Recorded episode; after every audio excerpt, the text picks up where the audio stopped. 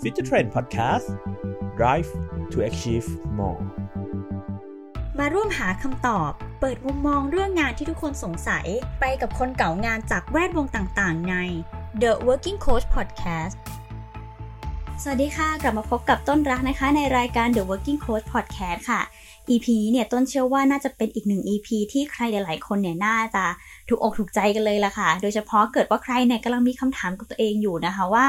ตัวเราเนี่ยเหมาะกับการทำงานประจำหรือว่าออกมาทำธุรกิจส่วนตัวของตัวเองดีกว่า และด้วยคำถามเหล่านี้นะคะ ต้นก็เลยพยายามจะไปหาคำตอบแล้วก็หามุมมองของเรื่องนี้เพิ่มเติมค่ะ โดยได้มีโอกาสนะคะ ไปร่วมพูดคุยกับเจ้าของเพจ Office 0.4 2 ท่านด้วยกันค่ะ คนแรกนะคะก็คือคุณถนอมเกตเอมค่ะ และคนที่สองนะคะก็คือคุณโอมสิริวีรกุลนั่นเองค่ะ ซึ่งทั้งสองท่านเนี่ยก็ต้องบอกว่าโหมีประสบการณ์ เรียกว่า เชี่ยวชาญช่ำชองนะคะ ทั้งในเรื่องของระบบการทำงานที่เป็นฟรีแลนซ์นะคะทำธุรกิจตัวเอง รวมไปถึงคนที่ยังทำงานอยู่ในระบบด้วยนะคะ ในการฟัง EP นี้เนี่ยต้นคิดว่าอาจจะยังไม่ได้คำตอบแบบร้อยเปอร์เซ็นต์แต่ต้นเชื่อว่าหลังจากฟังจบแล้วเนี่ย ทุกคนจะได้มุมมองแล้วก็แง่คิดทำให้เราได้ฉุกคิดกันมากขึ้นด้วยนะคะ ว่าตัวเราเองเนี่ยเหมาะกับงานแบบไหน แล้วการทำงานประจำกับการทำธุรกิจส่วนตัวเนี่ยมันมีข้อดีข้อเสียแตกต่างกันยังไงบ้างค่ะ สวัสดีครับพี่หนอมแทงปักหนอมครับ สวัสดีครับ โอมโอมสิริวีรกุลนะครับครับพวกเรา Office 0.4 0.4ครับผมเออพูดไม่พร้อมกันด้วยไม่พร้อมนะไม่เป็นไรก่อนจะเข้าคำถามค่ะพี่หนอมพี่โอม อยากให้พี่หนอมกับพี่โอมเนี่ยแนะนำ Office 0.4 ให้ผู้ฟังได้รู้จักกันก่อนค่ะ Office 0.4 เริ่มต้นจากพอดแคสต์ที่จะให้คนทำงานมาคุยกันนะคุยกันเรื่องเงินเรื่องการทำงานเรื่องอะไรเงี้ยในชีวิต แต่ว่า concept ของมันคือ คนที่ไม่จำเป็นต้องสำเร็จก็ได้ แต่แต่ควรทำงานอย่างมีความสุข ใช่ มันก็เลยเกิดสโลแกนครับของ Office 0.4 ขึ้นมาชื่อว่า ฝันโคตรไกลแต่ไปไม่ถึง ดูเศร้าเศร้าดูเซอร์มากเลยดูเซอร์ใช่ใช่ใช่ใช่อืมใช่เข้ามาที่คำถามหลักของเรื่องนี้เลยแล้วกันนะคะ ต้นอยากรู้ว่าระหว่างงานประจำกับการออกมาทำธุรกิจของตัวเองเนี่ย แบบไหนมันดีกว่ากันคะที่จริงคนเรามันชอบไม่พอใจสิ่งที่เราเป็นอยู่ระดับหนึ่งอยู่แล้วนะอันนี้พี่คิดเองนะเราก็เลยจะมองหาว่ามันมีทางที่ดีกว่าไหมอ่า ทางที่ดีกว่าก็คือการออกจากงานเปลี่ยนงานใหม่ หรือบางทีเฮ้ยถ้ามันแบบออกจากงานมาหลาย ๆ ครั้งแล้วอะมันรู้สึกว่าไม่โอเคเลยงั้นเราไม่ควรจะอยู่ในระบบการทำงาน แล้วเราควรจะเป็นเจ้าของธุรกิจดีไหมแต่ว่าถ้ามองในมุมจริง ๆ แล้วสองอันเนี้ยมันเทียบกันโดยตรงไม่ได้ เพราะว่าความถนัดของแต่ละคนในประสบการณ์ในแต่ละเรื่องในแต่ละเวลา มันอาจจะไม่ได้เหมาะกับการทำแบบเนี้ยตั้งแต่แรก คือบางคนเนี่ยอาจจะบริหารจัดการธุรกิจได้ดีกว่า เพราะว่าธรรมชาติเขาเป็นคนเด็ดขาด แล้วก็ชอบที่จะตัดสินใจอะไรด้วยตัวเอง แต่บางคนอาจจะแบบเอ้ยเป็นธรรมชาติที่ที่สามารถที่จะทำงานกับระบบวัฒนธรรมแล้วสามารถที่จะ drive ตัวเองขึ้นไปอยู่บน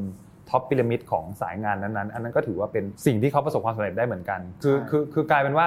โจทย์อันเนี้ยไม่ไม่แน่ใจว่าการถูกเทียบขึ้นมาระหว่างคนทำงานประจำกับคนทำธุรกิจอะสุดท้ายแล้วมันมันไปบรรจบเรื่องของคำว่าการประสบความสำเร็จหรือเปล่าแตกต่างกันสุดเท่าไหร่ท้ายมันเป็นเส้นชัยเหมือนกันเออมันเป็นเส้นชัยเหมือนกันไแต่แค่มองว่าโมเดลต่างหากที่มันแมทช์กับ กับชีวิตหรือไทป์ของคนทำงานเหล่านั้นหรือเปล่าแค่นั้นเอง คือความน่ากลัวเรื่องนี้มันมีก็คือเราไปเทียบเพราะว่าสังคมหรือความต้องการของคนอื่นน่ะมันมันยิ่งทำให้เราเป๋กับทางเดินน่ะคือการเป็นมนุษย์เงินเดือนทำงานประจำเป็นฟรีแลนซ์เป็นอะไรก็ตามกับเป็นทำธุรกิจของตัวเอง ก็มีความเหนื่อยคนละแบบ มีความยากคนละแบบ แล้วก็ความถนัดคนละแบบใช่ความเสี่ยงด้วยทุกอย่างมันก็เลยต้องมองว่ากลับมาที่เราเราเหมาะกับอะไรมากกว่าครับคือในมุมที่ออกมาจัดการตัวเอง มันก็จะมีความสะดวกตรงที่ว่าเราแผนอะไรบางอย่างได้บ้างอ่า มันจะไม่ต้องทำงานตามที่เขาสั่งเสมอ หรือแบบต้องรับผิดชอบในช่วงเวลาจำกัดมันอาจจะสลับเวลาหรือหมุนหมุนช่วงเวลาแต่ละอันได้ แต่ว่าท้ายสุดแล้วงานมันต้องเสร็จเหมือนกัน อาจจะมีเรื่องของการสร้างโอกาสด้านอื่นได้มากกว่า ด้วยไม่โดนข้อจำกัดเรื่องเวลา ซึ่งในในมุมของคนทำธุรกิจหรือจัดการตัวเองเป็นนายตัวเองพวกนี้สิ่งสำคัญคือ ถ้าอยากจะให้มันเป็นระบบที่สุดก็อาจต้องมีวินัย มากกว่า เพราะว่าเราไม่มีวินัยใครเราไม่มีใครมากำหนดให้ว่าต้องมีกฎเกณฑ์ยังไง อันนี้อาจจะเป็นข้อที่ต้องมาดูด้วยว่าเหมาะกับตัวเองหรือเปล่า คืองานประจำเนี่ยข้อดีมันชัดเจนเอ่อเราจะเห็นแผนการล่วงหน้าชัดเจน ทั้งเรื่องของระบบการทำงาน เงินเดือนรายได้อ่าการมีสังคมที่ให้แลกเปลี่ยนแน่นอนเอ่ออะไรอย่างเงี้ยแล้วก็สวัสดิการอะไรต่างๆ โดยพื้นฐานใช่ไหมซึ่งซึ่งพี่ว่าคนที่ชื่นชอบกับ กับการวางชีวิตเป็นสล็อตเป็นระบบอะอะไรเงี้ยอันเนี้ยคือคือโบนัสของของคนทำงานประจำบวกกับ ถ้าไปเจอไปเจอบอสที่ดี ไปเจอเพื่อนร่วมงานที่ดี อันเนี้ยจะยิ่งเป็นอะไรที่โอ้โหยิ่งกว่าโบนัสอีกอะไรเงี้ยพี่ว่านี้เป็นเป็นเป็นภาพภาพรวมของคนทำงานประจำแล้วก็ที่สำคัญก็คือมันจะมีการเช็ค KPI ความก้าวหน้าที่ชัดเจนเหมือนกันที่ทำให้เราได้ได้พิสูจตัวเองว่าเฮ้ยถ้าเราจะไปถึงจุดนั้น เราควรจะต้องทำอะไรบ้างนู่นนี่นั่นอะไรเงี้ยแต่ว่าในขณะเดียวกันถ้าถ้าใครอยู่แล้วมีเป้าหมายเป็นในเชิงของเหมือนเป็นต้นไม้ที่ตายแล้วภาษาอังกฤษเขาเรียกนะเดดวูดอะไรอย่างเงี้ยอันนี้ก็จะยิ่งลำบาก เพราะว่าโควิดมาบอกแล้วแล้วว่าคนไทยแบบเนี้ยต่อให้คุณจะไปซุกอยู่ตรงไหนขององค์กรอะแต่เมื่อ context ข้างนอกมันเปลี่ยนอะมันจะค่อยๆไล่ไล่ไล่ต้อนในสิ่งที่เรารู้สึกว่าเรา safe zone แล้ว ซึ่งตอนนี้มันเปลี่ยนคือโลกกำลังเปลี่ยนไปแล้วจริงๆ นี้สุดท้ายแล้วมันอาจจะไม่ไม่ต้องเทียบไปแล้วอะอยู่นี้ไม่อาจจะต้องทำทั้งคู่ คือคุณเดือนก็อาจต้องมีงานเสริม หรือมีอะไรที่แบบว่าช่วยการันตีว่ารายได้หลายทาง ตัวฝั่งธุรกิจเองหรือฟรีแลนซ์เองก็ต้องหาอะไรที่มันแบบพอจะมั่นคงระดับหนึ่งว่าเฮ้ยการันตีได้ว่าเราจะมีรายได้ประมาณนี้นะมาให้ตัวเองรอดเหมือนกัน มันอาจจะเป็นกับฟิวชั่นแล้วล่ะคุยไปคุยมาคือมันเป็นโลกสองใบที่มาไฮบริดกันคือพี่เชื่อว่าคนทำงานในระบบก็ก็รู้สึกไม่ได้ปลอดภัยหรอก คนทำงานอยู่ข้างนอกก็ไม่ปลอดภัยอยู่แล้วอะไรเงี้ยแต่ว่าคือวิธีคิดมันอาจจะไม่ใช่ว่าอะไรดีกว่า แต่ว่ามันต้องคิดว่าเราเหมาะกับอะไรมากกว่าตั้งแต่แรก น่าจะน่าจะดีกว่าในการแบบพัฒนาตัวเองต่อไป เพื่อให้อยู่รอดในสายที่เราเลือกอะไรเงี้ยครับโหพอฟังพี่น้องกับพี่โอมพูดแบบนี้แล้ว มันก็ได้เห็นทั้งมุมมองข้อดีข้อเสียเนาะทั้งการทำงานประจำที่อยู่ในระบบเอง รวมไปถึงข้อดีข้อเสียของการออกมาทำธุรกิจของตัวเองด้วยอะค่ะ ทีนี้แล้วท้ายที่สุดเนี่ยในจุดที่เราต้องมาตัดสินใจเลือกจริง ๆ เนี่ย มันควรจะตัดสินใจหรือว่าเลือกโดยอ้างอิงจากปัจจัยอะไรได้บ้างคะสิ่งที่ต้องเลือกอันดับแรกคือเลือกว่าเราจัดสรรชีวิตเวลายังไงก่อน แล้วงานที่เราทำหรือความสามารถที่เรามีมันเหมาะกับงานประเภทไหน โดยใช้เวลายังไง ซึ่งน่าจะดีกว่าการที่บอกว่าเราเลือกอันนี้เรามาบริหารเวลาเข้า เพราะมันลำบากสมมติว่าบอกพี่บอกพี่เลือกทำงานประจำแต่ว่าทุกวันนี้พี่ต้องเฝ้าพ่อเฝ้าแม่ทุกวันเงี้ยสมมตินะมีแบบครอบครัวต้องดูแลมันอาจจะไม่เหมาะก็ได้ ถ้าเกิดคำตอบตรงนี้คือคนที่เลือกชีวิต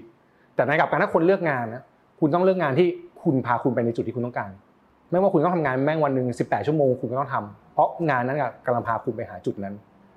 เราดูที่ว่าคุณให้ความสำคัญกับเรื่องไหนมากกว่ากัน แยกเป็นสองเรื่องง่ายคืองานกับชีวิตแล้วกันถ้าอันไหนมากกว่าก็เลือกตรงนั้นก่อน เอาตรงตอบแบบไม่อิงตำราเลยอะถ้าเป็นฟีลลิ่งแบบคุยกันคุยกันอย่างนี้ยนะเรารู้สึกว่า